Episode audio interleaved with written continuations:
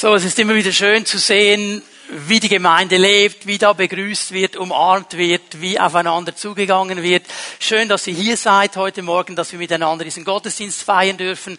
Ein herzliches Willkommen auch an alle die, die über den Livestream diesem Gottesdienst zugeschaltet sind. Schön, dass ihr euch die Zeit nehmt, von wo immer ihr auch zuschaut, von wo ihr auch zuschaut. Seid ganz herzlich willkommen. Und ich glaube, dass der Herr uns allen heute Morgen begegnen will. Und Nicola hat es schon erwähnt, ich werde das Thema des Segens, des Segnens aufnehmen in meiner Botschaft. Ich werde in der Kürze der Zeit, die ich habe heute Morgen, versuchen, ein paar ganz wichtige Dinge über diesen Segen weiterzugeben, damit wir immer besser verstehen, um was es eigentlich geht, wenn die, die Bibel von Segen spricht, um was es hier eigentlich ganz genau geht. Und mir ist so bewusst geworden, auch in der Vorbereitung im Gebet in dieser Woche, als Gemeinde Jesu, als sein Volk auf dieser Welt haben wir eine doppelte Berufung. Eine doppelte Berufung. Wir haben einmal die Berufung, Segen von ihm zu empfangen. Er will uns segnen. Er segnet gerne. Und wir haben immer wieder diesen Auftrag und auch diese innere Verantwortung, uns bereit zu machen für diesen Segen. Und wir dürfen diesen Segen auch empfangen. Er ist ein guter Gott. Er ist ein segnender Gott. Er hat gute Gedanken über deinem Leben. Ich weiß nicht, mit was für einem Gottesbild du aufgewachsen bist. Vielleicht hast du gehört, Gott ist ein schwieriger Typ und man weiß nie so ganz genau, wo man dran ist und so weiter. Das ist nicht der Gott der Bibel. Der Gott der Bibel ist ein Gott, der verliebt ist in Menschen. Und er tut alles, um die Menschen neu bei seinem Herzen zu haben.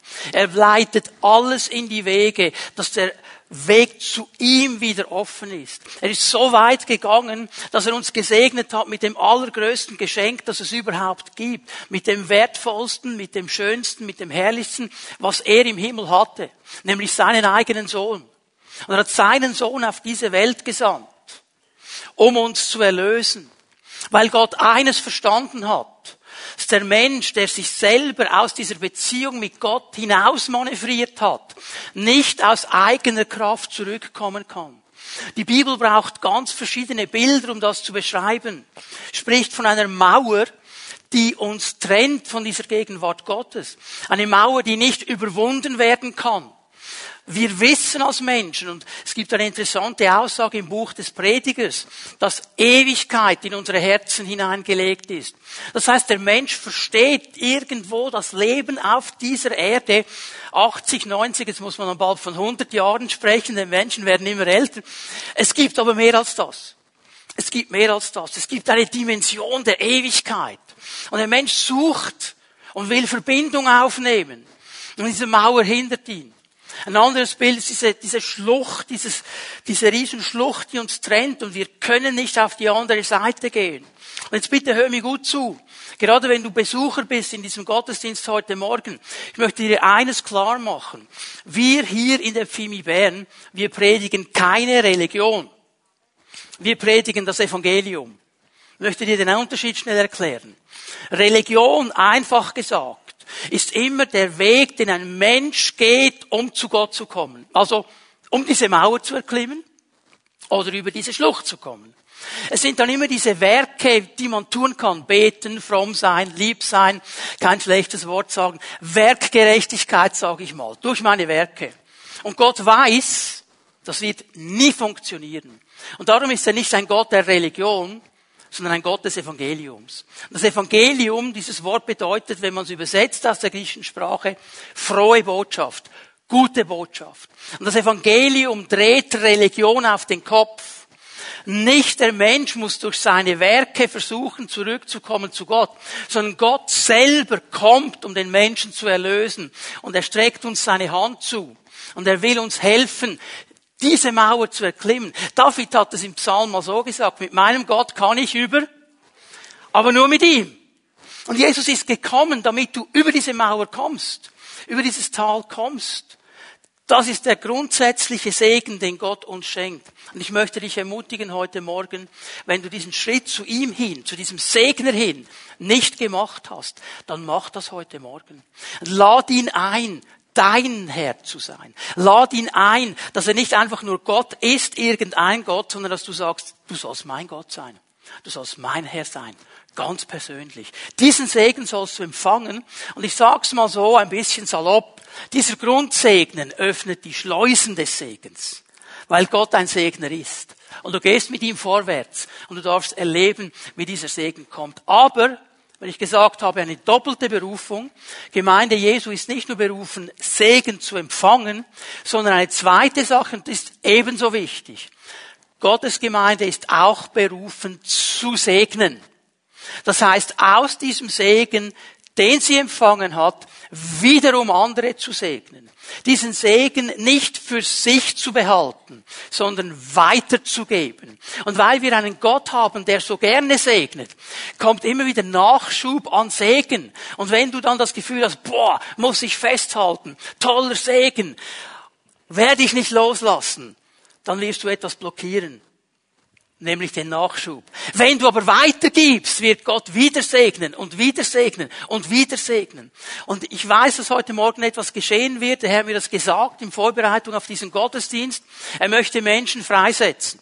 Er möchte Menschen freisetzen, die diesen Segen Gottes irgendwie nicht erleben, die irgendwo gebunden sind. Ich werde ein bisschen erklären, was das für einen Zusammenhang haben kann. Und das möchte er lösen, das möchte er freisetzen. Aber dann macht er noch etwas tun. Einige von uns, die sind ganz dick und fett geworden mit diesem Segen.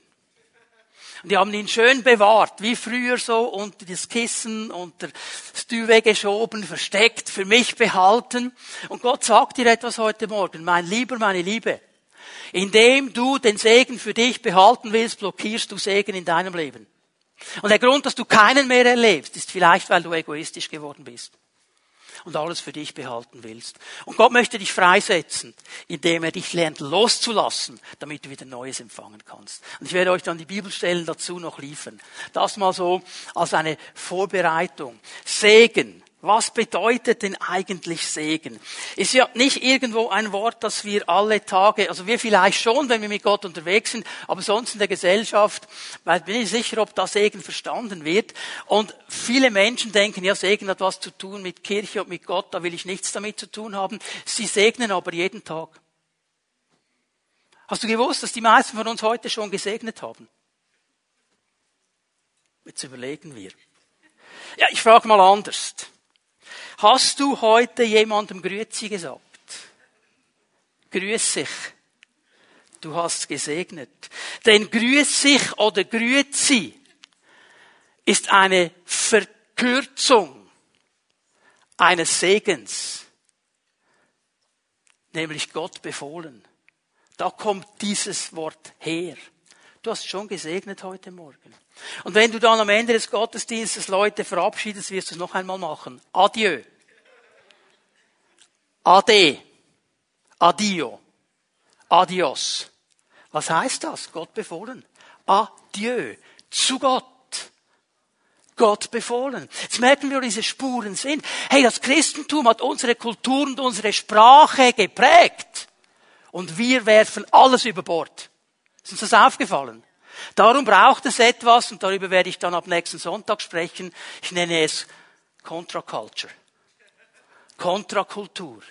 Wir müssen wieder neu aufstehen für diese Grundwerte, auf die auch unser Land gebaut worden ist und unser Land das Gefühl hat, können wir einfach weglegen, brauchen wir nicht mehr. Weit gefehlt, kommt nicht gut. Und Gott hat eine Bodentruppe berufen, dich und mich, damit wir aufstehen und anfangen, diese Kultur des Reiches Gottes wieder zu leben. Ganz praktisch. Nicht nur davon zu sprechen, zu leben. Und weil wir so weit davon weg sind, ist es heute eben Contra-Culture.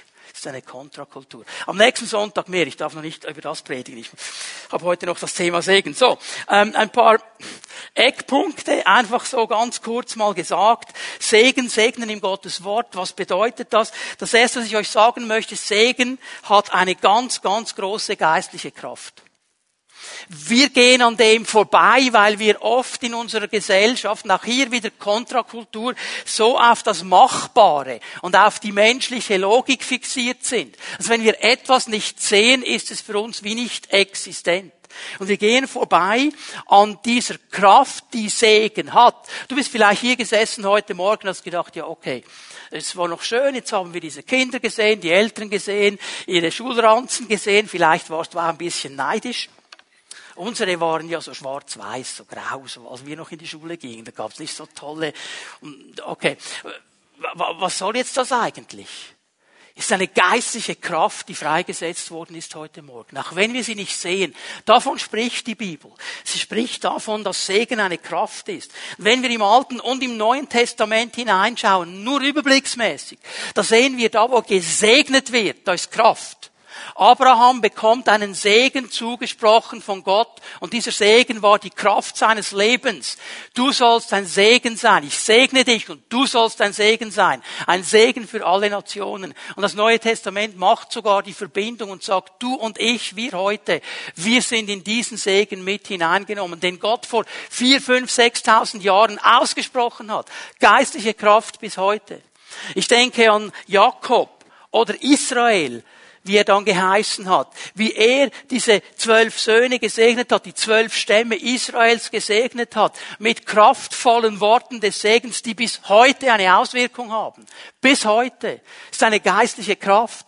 Jesus, der Menschen gesegnet hat, mit Worten, Nikola hat es erwähnt, aber auch mit Berührungen, Menschen berührt hat, Aussätzige berührt hat und der Segen der Reinheit kam über ihr Leben.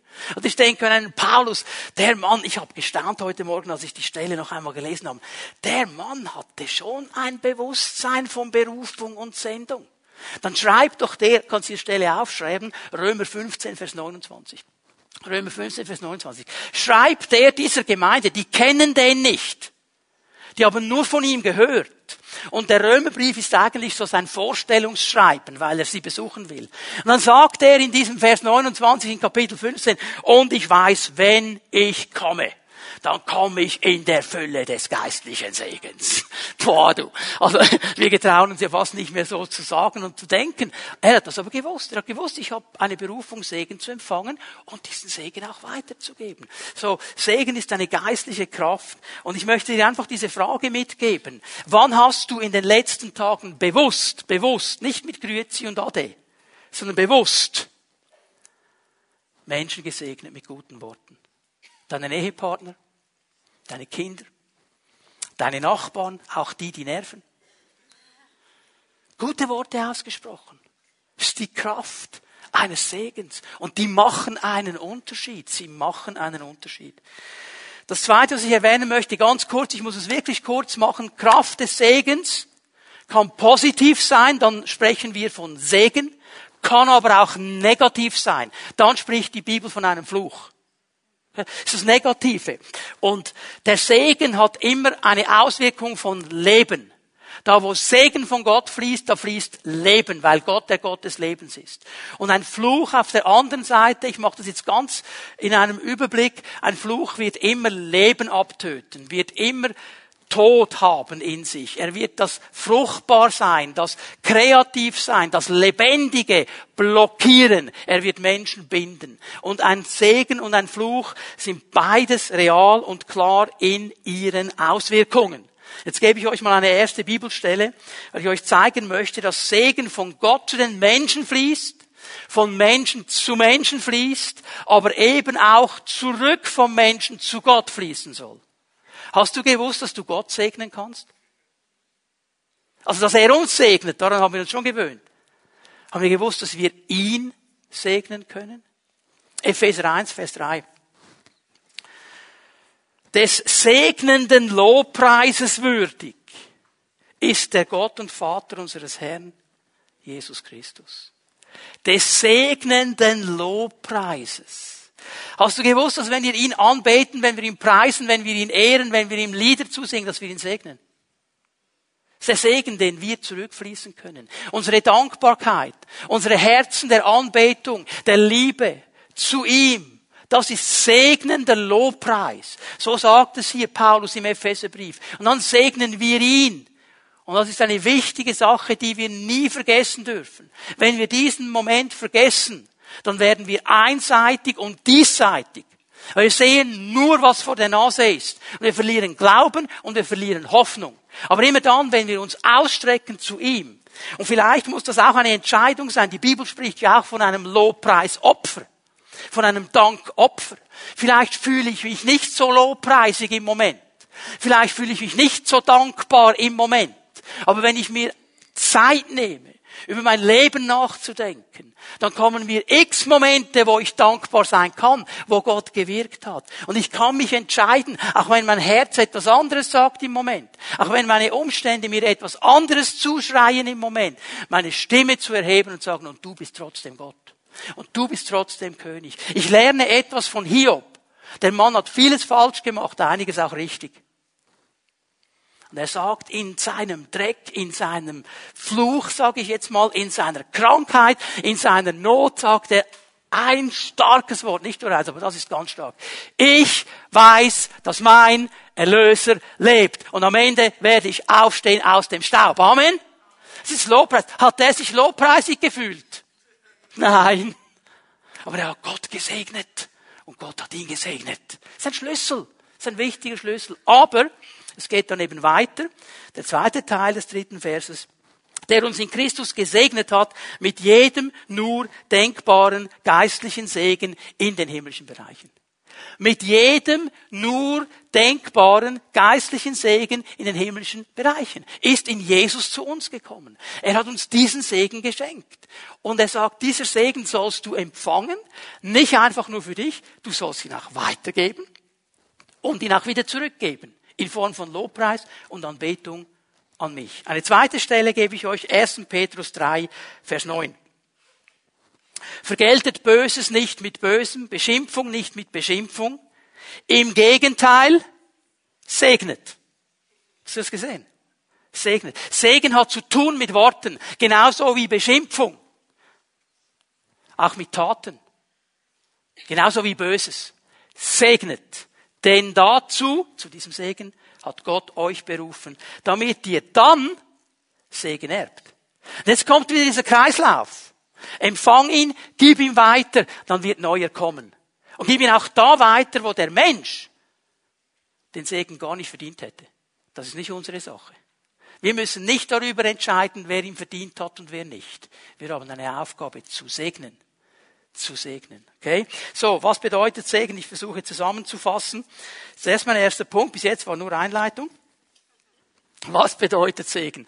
Lass uns mal an die erste Stelle gehen, wo Segen vorkommt. 1. Mose 1, Vers 28. 1. Mose 1, Vers 28.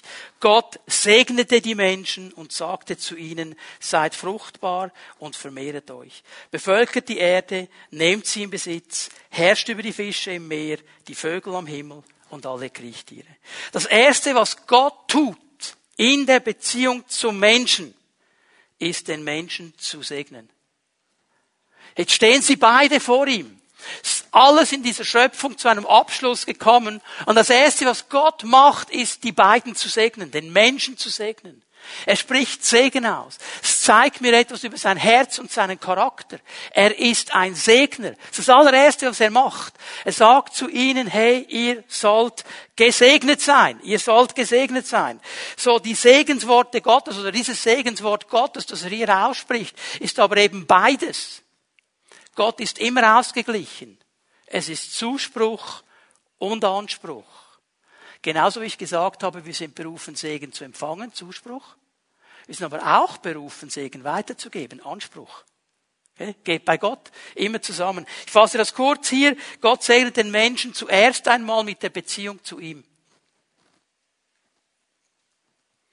Du bist hier mit mir zusammen. Und wir wissen, wenn wir dann die ganze Geschichte die historische Erzählung lesen, hier in den ersten drei Kapiteln des Mosebuches, dass Gott da war. Er kam jeden Tag. Sie hatten Beziehung miteinander. Sie hatten Beziehung mit ihm.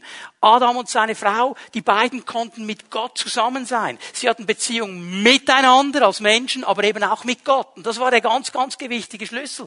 Noch einmal zurück auf diese Mauer. Wir spüren, da gibt es mehr. Wir spüren, da gibt es eine Beziehung, eine geistliche Beziehung. Das ist Gott, den du suchst. Und ich sage dir, jeder, der ihn sucht, der wird ihn finden. Und jeder, der ihn anruft, der wird seine Kraft erleben. Aber anrufen musst du ihn. Suchen musst du ihn, einladen musst du ihn, um da wieder in diesen Grundsegen zurückzukommen. Dann sehe ich noch etwas von Segen, wenn wir die historische Erzählung uns anschauen. Der Mensch ist hineingesetzt in das, was wir landläufig Paradies nennen. Eden. Gan Eden, eigentlich der Garten Eden heißt es im Hebräischen. Es ist in einen wunderbaren Garten hineingestellt worden und in diesem Garten hatte es alles, was der Mensch brauchte. Die Grundbedürfnisse des Menschen sind abgedeckt. Und ich glaube zutiefst in meinem Herzen, wenn wir mit Gott unterwegs sind, wenn wir das Herzen geöffnet haben für ihn, wenn wir lernen, mit diesem Segen richtig umzudehnen, ihn zu empfangen und weiterzugeben, dann wird Gott dafür achten, dass meine Grundbedürfnisse abgedeckt sind. Das ist seine Verheißung. Familie ist ein Grundbedürfnis, nicht alleine zu sein, mit anderen zusammen zu sein, äh, gute Beziehungen zu haben. Nahrung, die hatten alles, was sie brauchten, um zu essen. Das ist ein Grundbedürfnis. Sinnvolle Aufgabe, okay, jetzt sind einige dann nicht mehr einig mir, Arbeit ist ein Grundbedürfnis des Menschen. Sinnvolle Arbeit ist identitätsstiftend. Wenn du keine Arbeit hast, dann fehlt etwas. Viele träumen ja davon, schon mit 25 pensioniert zu werden und nur noch das Leben zu genießen. Es wird dir langweilig werden. Weil der Mensch ist angelegt auf eine sinnvolle Sache, etwas Sinnvolles zu tun. Und Gott gibt ihnen einen Auftrag. Also bitte, denk ja nie daran, in diesem Paradies gab es keine Arbeit. Doch es gab. Die haben gearbeitet. Es war sinnstiftende Arbeit. Ganz wichtiger Segen von Gott. Aber, und jetzt kommt eben auch dann dieser Anspruch, er sollte verwalten. Er sollte Verantwortung übernehmen. Gott hat den Auftrag an den Menschen gegeben, das, was an Segen empfangen worden ist, als Verwalter gut damit umzugehen. Diesen Segen weiterzugeben, zu achten darauf, dass Segen fließen kann. Das ist dieser Anspruch auch in diesem Segen Gottes drin. So, wir sind gesegnet, um ein Segen zu sein. Und es bedeutet eigentlich einen Kreislauf zu haben, um diesen Segen dann auch weiterzugeben. Wir sind gesegnet, wir sollen ein Segen sein. Ich kürze jetzt hier ein bisschen ab.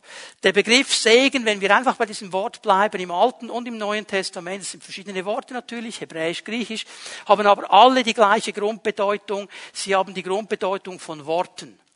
Es wird ausgesprochen. Segen wird zuerst ausgesprochen. Worte haben eine ganz gewaltige Kraft. Und wenn wir gute Worte aussprechen, ermutigende Worte aussprechen, hat das eine Kraft in das Leben eines Menschen hinein. Wir segnen diesen Menschen, wenn wir gute Worte sprechen. Ich spreche nicht von Lüge. Ich spreche nicht zu sagen, du kannst alles, du bist alles, du weißt alles. Das wäre falsch. Gute Worte zu reden. Du bist clever. Du kannst das lernen. Gib dir Mühe. Komm, wir bleiben dran. Ich helfe dir. Ermutigen, aufbauen. Jesus hat seine Jünger nie belogen und uns auch nicht.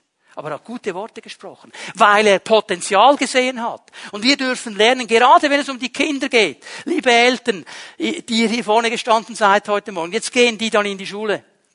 Kommt ein anderer Takt kommen dann andere Dinge auf euch zu, auch als Eltern in der Verantwortung.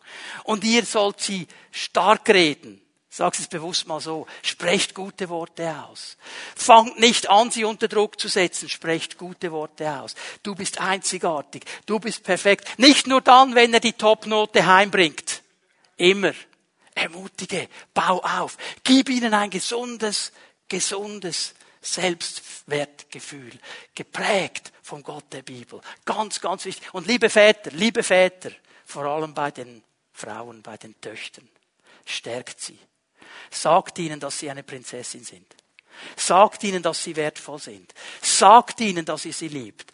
Sei als Vater der erste Datingpartner im Leben deiner Tochter. Denn ich sage dir, die wachsen ganz schnell auf und dann kommt ein anderer Datingpartner. Und ob du mit dem einverstanden bist, bin ich mir nicht immer sicher.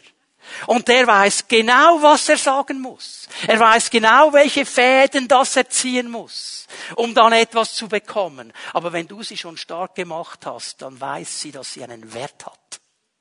Und wir nicht einfach Ja sagen. Habt ihr es verstanden, Väter? Ich bete für euch. Wichtige Aufgabe. Gutes über jemandem sagen oder über etwas sagen. Kraft der Worte. Oh, wir könnten lange darüber sprechen. Sprüche.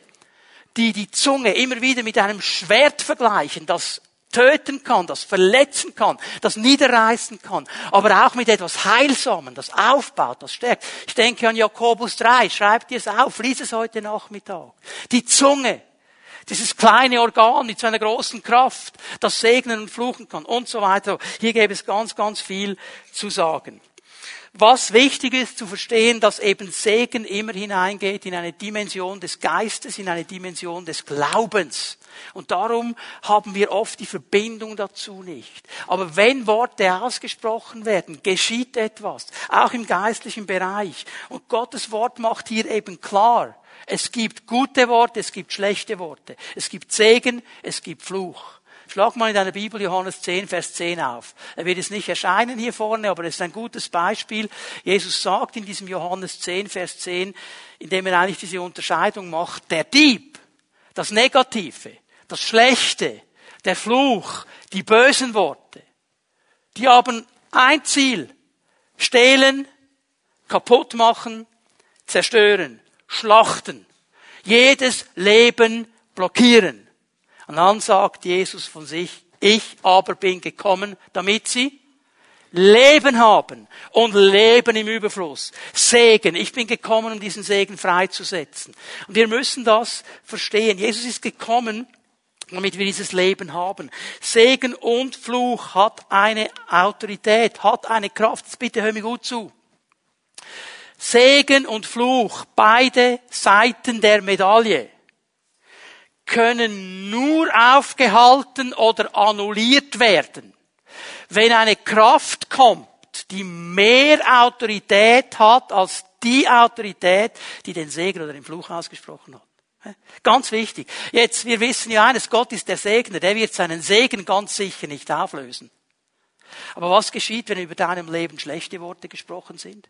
Wenn du Jahre und Jahrzehnte lang gehört hast, du kannst das nicht, du bist nichts, du bist blöd, du bist doof, du bist nicht gewollt, du bist, du bist, du bist, dein Leben ist unter einem Fluch. Und du hast wie eine Decke über deinem Leben. Du kommst da nicht raus. Weil jedes Mal, wenn du deinen Kopf erheben willst, kommen diese Worte, du bist blöd, du bist doof, du schaffst es nicht, du bist gebunden. Und jetzt braucht es jemand mit mehr Autorität als die Person, die den Segen oder den Fluch ausgesprochen hat. Und weißt du, wer diese Person ist? Jesus Christus. Durch eine Stelle. Lukas 13, Vers 16. Und diese Frau, sagt Jesus, in dieser Synagoge drin, diese Frau war gebunden. Man sah äußerlich, dass das Leben nicht so war, wie es sein sollte. Sie war gebückt. Jeder hat es gesehen. Und Jesus sieht diese Frau in dieser Synagoge und er heilt sie und die Leute regen sich auf. Weil sie denken, an einem Sabbat, an einem Sabbat darf ein Arzt nicht aktiv werden. Er darf nicht arbeiten. Und jetzt sagt Jesus etwas ganz Interessantes. Diese Frau hier, die der Satan volle 18 Jahre lang gebunden hielt. Wer hat sie gebunden?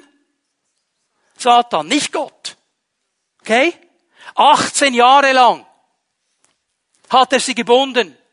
Und was macht Jesus? Sagt, sie ist doch eine Tochter Abrahams. Er platziert sie hinein in diesen Bund mit Abraham. Und sagt, als diese Tochter Abrahams, als mein Kind, als meine Tochter, soll sie Segen erleben. Und Jesus löst sie. Weil Jesus mehr Autorität hat als jeder Fluch, der über deinem Leben ausgesprochen ist. Und ich möchte dich ermutigen heute Morgen, dass wenn wir beten miteinander in einem Moment, dass du diese Blockierungen, diese Bedrückungen, diese dieses Bild, das ich sehe, wie eine Platte, die dich abhält, weiterzugehen. Und jedes Mal, wenn du den Schritt machst, steht das wieder auf in dir. Das ist nicht das, was Gott sagt. Bring es zu ihm. Er hat die Kraft. Er hat die Kraft. Denn Segen und Autorität hängen sehr, sehr stark miteinander zusammen. Das ist mein zweiter Punkt eigentlich. Ich weiß, ich bin jetzt nicht so sehr nach Konzept heute Morgen, aber ist auch gut. Segen und Autorität hängen zusammen. Wenn ich von Autorität spreche, dann spreche ich nicht primär von einer Stellung, dass einer einfach als Chef sagt, wie es läuft und alle anderen müssen parieren. Wenn die Bibel von Autorität spricht, spricht sie eigentlich von Verantwortungen. Sagt Menschen, die Autorität haben, die haben Verantwortung übernommen. Sie übernehmen diese Verantwortung. Und die allerhöchste und größte Autorität, die es gibt im ganzen Universum, Judas 25, können wir es lesen miteinander. Ihm, dem alleinigen Gott, der unser Retter ist durch Jesus Christus, unserem Herrn, gehören Ehre, Majestät, Stärke und Macht. Hier müsste man eigentlich übersetzen Autorität. Ihm gehört diese Autorität. So war es schon vor aller Zeit, so ist es jetzt und so wird es für immer und ewig sein. Amen. Er ist die letzte Autorität. Es gibt nichts in deinem Leben, das er nicht auflösen könnte. Und was er ganz sicher nicht machen wird, ist, dass er Segen aufhalten wird in dein Leben. Weil das kommt ja von ihm. Aber das, was dich zurückhält, das, was dich bindet, im Alten Testament, im Buch Jesaja gibt es ein schönes Bild. Es spricht von einem Treiber, der einen Stecken hat, der einen Stab hat und dich treibt und treibt und treibt. Und Jesaja sagt prophetisch, und dieser Stab des Treibers ist zerbrochen. Ist zerbrochen. Jesus zerbricht das. Wenn du getrieben bist, oh, du willst immer noch deinem Vater, deiner Mutter etwas beweisen, obwohl die schon lange tot sind. Weil sie dir immer gesagt haben, das schaffst du nicht, schaffst du nicht, schaffst du nicht. Und du bist immer noch dran. Bist von mir aus schon 70 Jahre alt und immer noch ist dieser Stecken des Treibers hinter deinem Leben. Hey, komm zu Jesus heute Morgen. Der wird diesen Fluch brechen und er wird dich freisetzen zum Segen. Und die letzten Jahre deines Lebens sollen die besten sein, die es je gab. Amen. Das kann Jesus tun und das will er tun. Er hat diesen Stecken zerbrochen. Wir haben hier eine Verantwortung. Wir haben eine Verantwortung, uns immer wieder diesem Segen auszuliefern, uns immer wieder zu lösen von diesen Dingen, die uns binden, uns immer wieder zu orientieren an dem, was er uns sagt. Nicht an dem, was die anderen sagen, nicht an dem, was die anderen über uns denken, sondern an dem, was er über uns sagt. Hey, wem willst du gefallen? Wem willst du gefallen? Den Menschen um dich herum. Wenn du jetzt sagst, meinem Ehepartner, sage ich, okay, ja. Aber erst an zweiter Stelle hoffentlich, oder? Das war so ein ganz tiefes Erlebnis für mich. Als junger Italiano. Gerade Beziehung angefangen mit meiner jetzigen Frau. Und dann sagt die mir doch ins Gesicht, du wirst immer die Nummer zwei sein. Nicht so einfach für einen Italiener, das einzuordnen. Aber sie hat dann gesagt, Jesus wird immer Nummer eins. Okay, da bin ich einverstanden. Okay. Wem willst du eigentlich gefallen? Was du machst den ganzen Tag, was du sagst den ganzen Tag, was du tust und nicht tust, wem willst du eigentlich gefallen? Willst du diesem Gott des Segens gefallen oder irgendjemandem, der über deinen Leben einen Anspruch nehmen will, der ihm gar nicht gehört? Wem willst du gefallen? Lass dich doch nicht treiben von diesen Dingen. Komm zu ihm. Er ist Segner. Er möchte dich freisetzen. Und wenn er sagt, Leben im Überfluss, dann meint er das so. Dann meint er das so. So ein Leben leben kannst, das einen Unterschied macht. Jetzt bin ich schon wieder bei Contra Culture. Also es wird spannend nächste Woche. Aber, okay, ich muss langsam in die Zielgerade einbiegen. Ich komme zu einem dritten Punkt. Wir haben das schon gesungen. Ich möchte es hier noch einmal klar machen mit ein paar Bibelstellen. Gott kann und will segnen. Er kann und will. Er ist der Einzige, der immer hält, was er verspricht und es halten kann. Nicht, wenn du in ein Geschäft gehst oder mit irgendeinem Vertreter oder Verkäufer dich unterhältst, die versprechen dir ja einiges. Das ist ein Teil ihres Jobs. Und ein Teil davon stimmt dann auch, aber dann gibt es meistens so das Kleingedruckte wo du ihn dann beim Wort nehmen willst, nach zwei, drei Monaten sagt, ja, aber, hier haben wir doch gesagt das. Okay? Ist bei Gott nicht so. Bei Gott gibt es nichts Kleingedrucktes. Gott ist so, wie er es sagt. Und ich merke, dass wir manchmal Mühe haben. Wir, wir sind so die Menschen, die sagen, ja, ja, Halleluja, es ist alles möglich und mit Gott. Und dann haben wir noch diese coolen Lobpreislieder gesungen heute Morgen. Boah, aber. Und dann kommt das Aber die Israeliten schon in der Wüste. Sagen, ja, ja, ja, okay, Herr, okay, ist gut. Wir haben gesehen, du kannst uns einen Tisch zubereiten in der Wüste. Wie ist es mit Wasser? Hm, sind wir nicht sicher. Und oft haben wir diese Haltung. Das ist auch ein Stück weit ein Fluch. Gott möchte uns freisetzen. Und ich möchte nur zwei, drei Bereiche aufnehmen,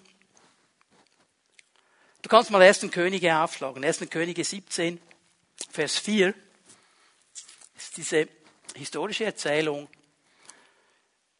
des, der Konfrontation zwischen dem Propheten Elia und dem König Ahab.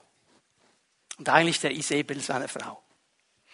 Und diese Konfrontation, die beginnt schon lange vor dem Karmel. Viele Bibelkenner kennen ja diese historische Erzählung des Karmels, wo er mit diesen Balspriestern dann zusammen war, mit ihnen gekämpft hat und dann das Opfer, der Opferaltar und das Feuer. Das war dann der Schluss der Konfrontation. Beginnt aber viel vorher. Dass Gott nämlich gesagt hat, es wird drei Jahre nicht regnen. Übrigens, einfach mal ein bisschen zum Überdenken. Fehlender Regen ist in der Bibel ein Zeichen, dass der Segen Gottes nicht da ist. Dass sich eine Gesellschaft wie hier Israel entfernt hat von den Werten Gottes. Immer weiter entfernt hat von den Werten Gottes. Es wäre mal interessant, darüber nachzudenken und nicht nur über CO2-Ausstöße. Auch wichtig. Aber lass uns die ganze Sicht sehen. Contra Culture. Wenn ein Volk wieder aufsteht und anfängt, Gegenkultur zu geben, können sich Dinge verändern. Und jetzt hier in dieser Dürre drin, in dieser Dürre drin, lesen wir Vers 4. Das ist das, was Elia hört von Gott. Sagt, geh da hin, an diesen Bach, und aus dem Bach kannst du trinken, und den Raben habe ich geboten, dich dort zu versorgen. Was macht Gott hier? Er muss dieses ganze Volk, er muss den Regen zurückhalten, weil dieses Volk nicht mehr so läuft, wie es laufen soll. Und es sind schwierige Umstände. Da wird alles mit einbezogen, das tägliche Leben, die Wirtschaft, alles wird mit einbezogen. Es war lebensnotwendig, wie heute noch, dieser Regen. Und mitten in dieser Dürre, mitten in diesen Umständen, kommt ein Mann und er wird gesegnet. Und Gott sagt, ich versorge dich. Du hast den Bach und du hast die Raben. Die bringen dir zu essen.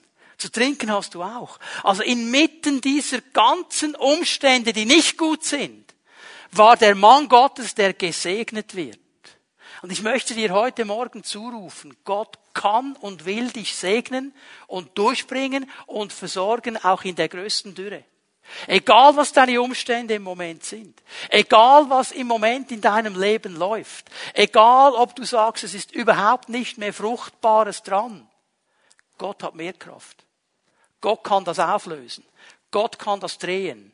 Aber vielleicht hast du schon lange aufgegeben, dafür zu beten, dafür zu kämpfen, dafür einzustehen, das zu erwarten. Vielleicht sind einige Dinge, die du erlebt hast, für dich so stark geworden, dass du nicht mehr sagen kannst, ich glaube, dass Gott das kann. Und darum haben wir dieses Lied auch gesungen heute Morgen. Tue, was nur du kannst tun. Das kann nur er. Das kann nur er. Und das hängt zusammen mit meiner Erwartung, mit meinem Herzen, dass ich ausstrecke zu ihm und sage, Herr, dieser Segen, dieser Segen, schenk ihn mir. Und dann will ich Folgendes machen. Ich will diesen Bach und dieses Essen nicht für mich behalten. Ich will es weitergeben. Ich will es segnen. Denn ich weiß, wenn ich segne, dann wird ein Kreislauf freigesetzt, das Segen wieder fließt. Das zweite, was ich euch zeigen möchte, wir bleiben mal beim diesem Propheten. Zweiten Könige 2.19, jetzt sind wir beim Nachfolger von Elia, bei Elisa. Auch er erlebt so eine Situation. Und hier, bevor ich es lese, sage ich es mal so ganz klar, er kann und er will jeden Fluch brechen und in Segen umwandeln. Er kann das und er will das. Gott will nicht, dass du gebunden bist unter einem Fluch. Gott will nicht, dass du blockiert bist durch negative, schlechte, falsche Worte, die über dein Leben ausgesprochen sind und dich geprägt haben. Das will er nicht. Und er hat die Autorität, jeden Fluch zu brechen. Er ist der Einzige, der das kann. Wir lesen das mal an miteinander. 2. Könige 2, Vers 19. Die Männer der Stadt Jericho redeten zu Elisa. Wie du siehst, Herr, ist diese Stadt sehr schön gelegen. Doch das Wasser ist schlecht und es verursacht Fehlgeburten. So, jeder, der schon mit uns in Israel war, ihr kennt diese Gegend noch ein bisschen um, um Jericho herum. Das ist Wüste. tote Hose. Und alle, die irgendwo dieses romantische Bild vom Jordan haben, also eines wunderbaren äh, Flusses, wie wir es kennen aus der Schweiz, mit äh, ein bisschen Blümchen und Gras auf der Seite, forget it. Das ist ein Rinnsal, sauber ist es auch nicht und Blumen hat es schon gar nicht. Ist Wüste. Okay? Und wie wichtig ist Wasser in der Wüste? Wissen wir alle. Und jetzt sagen die, ja, die Stadt, die wäre noch cool und toll und schön, aber schau mal, das Wasser ist schlecht. Das Wasser ist verflucht. Das Wasser macht krank. Das Wasser bringt Fehlgeburten hervor. Etwas ist nicht gut mit diesem Wasser. Da sagte Elisa, bringt mir eine neue Schale mit Salz. Sie taten, was er verlangte. Elisa ging damit hinaus zu der Quelle, schüttete das Salz hinein und sagte, denn jetzt spricht er eigentlich Segen Gottes aus. So spricht der Herr. Ich habe dieses Wasser gesund gemacht. Es wird nicht länger Tod und Fehlgeburt bringen. Er hat den Fluch gedreht. Er hat ihn umgedreht. Das, was Fehlgeburt und was Tod gebracht hat, soll jetzt Leben bringen. Es soll lebensspendend sein. Und er braucht dieses Salz als ein Bild für Reinheit, das da hineinkommt. Jetzt kannst du sagen, ja, er hätte ein bisschen weitergehen können. Unten ist das Tote Meer, da hat es ja genug Salzwasser. Aber Gott macht hier etwas. Warum macht er das so? Hast du mal überlegt, warum er das so macht? Soll ich dir sagen, warum?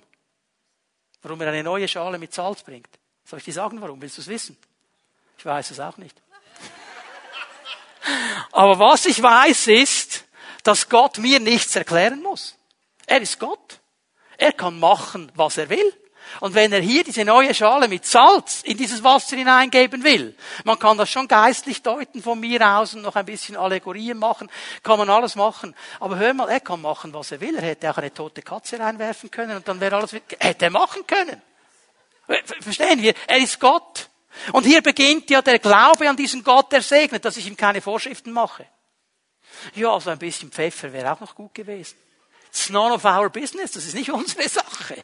Er macht's. Aber wenn wir zu ihm kommen heute Morgen und wir sagen, Herr, hier ist diese Sache in meinem Leben und schau mal Vers 22, seither ist das Wasser gesund. Wie Elisa es gesagt hatte, durch die Kraft Gottes. Da wurde etwas gedreht. Er kann und er will segnen. Und ich gebe euch jetzt noch eine Bibelstelle, weil ich hier den Zusammenhang zeigen möchte. Apostelgeschichte 20, Vers 35. Der zweite Teil des Verses. Denkt immer an die Worte, die Jesus der Herr selbst gesagt hat. Auf dem Geben liegt ein größerer Segen als auf dem Nehmen.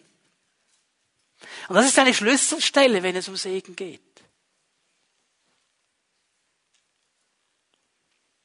Auf dem Geben liegt ein größerer Segen als auf dem Nehmen. Also was er eigentlich sagt, ist, wenn du Segen nimmst, ist das gut. Aber wenn du ihn weitergibst, ist es noch besser. Und was wird dann geschehen? Ich sage, das ist ein geistliches Gesetz des Reiches Gottes. Und das spricht Jesus an verschiedenen Stellen an. Dass wenn wir geben und logisch gesehen weniger haben, nachher mehr haben. Okay? So. Geistliches Gesetz. Wer hält sich an geistliche Gesetze? Jetzt hätte ich gedacht, dass jemand sagt, ich, ich, ich. Ja, hoffentlich wir auch. Aber weißt du, wer sich garantiert daran hält? Er selber. Er selber. Und wenn er gesagt hat, geben ist seliger als nehmen, dann hält er sich dran. Was haben wir gemacht heute Morgen? Wir haben Gott gesegnet. Wir haben ihn angebetet, oder? Ich stelle mir vor, die beiden, nicht der Vater und der Sohn, wie sie da geschaut haben. Boah, hey, 10 Uhr, komm Vater, es geht los, Fimi Bern. Die machen Lobpreis und wie sie dann diesen Lobpreis empfangen und gesegnet werden und boah, cool heute Morgen und die Leute singen mit und wir werden angebetet und gepriesen und gesegnet, so cool. Und so im zweiten Lied drin sagt Jesus zum Vater, du Vater, jetzt empfangen wir Segen. Die segnen uns mit ihrem Lobpreis, aber ich habe doch gesagt, geben ist seliger als nehmen. Siehst du den Punkt? Siehst du den Punkt? Wenn wir diesen Segen nicht für uns behalten, sondern weitergeben, dann wird immer wieder neuer Segen kommen. Und wir werden nicht zu kurz kommen. Und es ist interessant, jetzt kann man ja lange über diese Dinge sprechen. Und ja, das hat auch mit Finanzen zu tun. Warum hat es mit Finanzen zu tun? Weil da, wo unser Schatz ist, unser Herz ist. Darum spricht Gott das immer wieder an. Und wenn wir bereit sind, großzügig zu sein, auch mit finanziellem Segen, dann wird er dafür schauen, dass es uns gut geht. Ich habe nicht gesagt, dass wir reich werden. Wir sind eh alle reich, oder? Aber dass es uns gut geht. Dieser Kreislauf des Segens. Und Gott möchte uns heute Morgen herausfordern. Er möchte dich und mich herausfordern. Sagen, hey, kommst du hinein in diese Berufung, die ich über dein Leben ausgesprochen habe? Segen zu empfangen und Segen weiterzugeben. Bist du bereit, in diesen Kreislauf hineinzukommen? Den Segen nicht nur für dich zu nehmen, sondern ihn auch weiterzugeben. Und dann zu erleben, wie wieder Segen kommt und du ein Segner, eine Segnerin werden kannst und einen Unterschied machst. Auch in unserer Gesellschaft. Die ist nämlich nicht auf Segen geben ausgelegt. Die ist auf Nehmen, Nehmen, Nehmen. Die Frage ist immer, was ist für mich noch drin? Auch das wäre Contra-Culture. Okay? Aber ich lade euch ein, dass wir aufstehen miteinander. Ich lade die Lobpreiser ein, dass sie nach vorne kommen. Und wir wollen den Herrn noch einmal segnen. Wir wollen noch einmal in die Anbetung, in den Lobpreis gehen. Und ich möchte dich einladen. Ich möchte dich einladen, heute Morgen eine Entscheidung zu treffen. Vielleicht bist du hier und du kennst diesen Herrn nicht persönlich. Du hast diesen Schritt, diesen persönlichen Schritt zu ihm hin noch nicht gemacht. Dieser Moment in deinem Leben, wo du sagst, Jesus, ich will, dass du mein Herr wirst, mein persönlicher Herr. Komm in mein Leben. Vergib mir. Schenk mir neues Leben. Wenn du diesen Schritt noch nicht getan hast, ob du hier im Saal bist oder im Livestream, dann mach diesen Schritt heute Morgen. Ich lade dich ein, das zu tun. Du darfst nachher nach vorne kommen. Wenn wir beten mit Menschen, und du darfst zu einem dieser Gebetshelfer sagen, hey, ich möchte diesen Schritt zu Jesus machen. Und er wird dir dabei helfen. Und vielleicht bist du hier heute Morgen und du siehst in meinem Leben, sind Dinge, die mich blockieren, Dinge, die mich binden, Dinge, die mich antreiben. Es sind immer wieder diese Ansprüche, die auf meinem Leben lasten, die aber nicht von dir kommen her, sondern die andere Leute auf mich legen. Es ist ein Fluch, es ist eine Bindung. Das empfinde ich sehr stark heute Morgen. Dass du ausbrechen sollst aus diesen Bildern, aus diesen, aus diesen Gefängnissen, die Menschen über dein Leben gelegt haben. So musst du sein, so musst du sein, so musst du sein. Das wirst du nicht schaffen, das kannst du nicht. Und dann möchte Gott wirklich durchkreuzen, im wahrsten Sinne des Wortes, mit seinem Kreuz hineinkommen und Segen freisetzen. Wo du merkst, in meinem Leben ist nichts mehr an Fruchtbarkeit da. Ja, vielleicht hängt es damit zusammen, dass du den Segen nicht weitergegeben hast. Dann lass los heute Morgen, empfang wieder neuen Segen. Und dann glaube ich, dass der Herr Menschen angesprochen hat. Er hat dir gezeigt während der Verkündigung, wo du ein Segen sein kannst wo du diesen Segen weitergeben könntest, dann triff eine Entscheidung heute Morgen zu sagen, ich werde mich entscheiden, diesen Segen fließen zu lassen. Möchte einladen, dass die Gebetshelfer, Firmie Tomleiterinnen und Leiter gleich jetzt nach vorne kommen. Darf ich euch einladen, dass ihr euch bereit macht, Menschen zu segnen, mit ihnen zu beten. Und ich möchte dich noch einmal einladen wenn du in eine dieser Kategorien hineingehörst, wenn Gott dein Herz berührt hat heute Morgen und angesprochen hat und sagst, ich will das ändern, ich komme zu ihm. Wenn wir Jesus jetzt anbeten miteinander, komm, du darfst nach vorne kommen und du darfst Segen von Gott empfangen. Lass uns Jesus anbeten und komm hinein in seinen Segen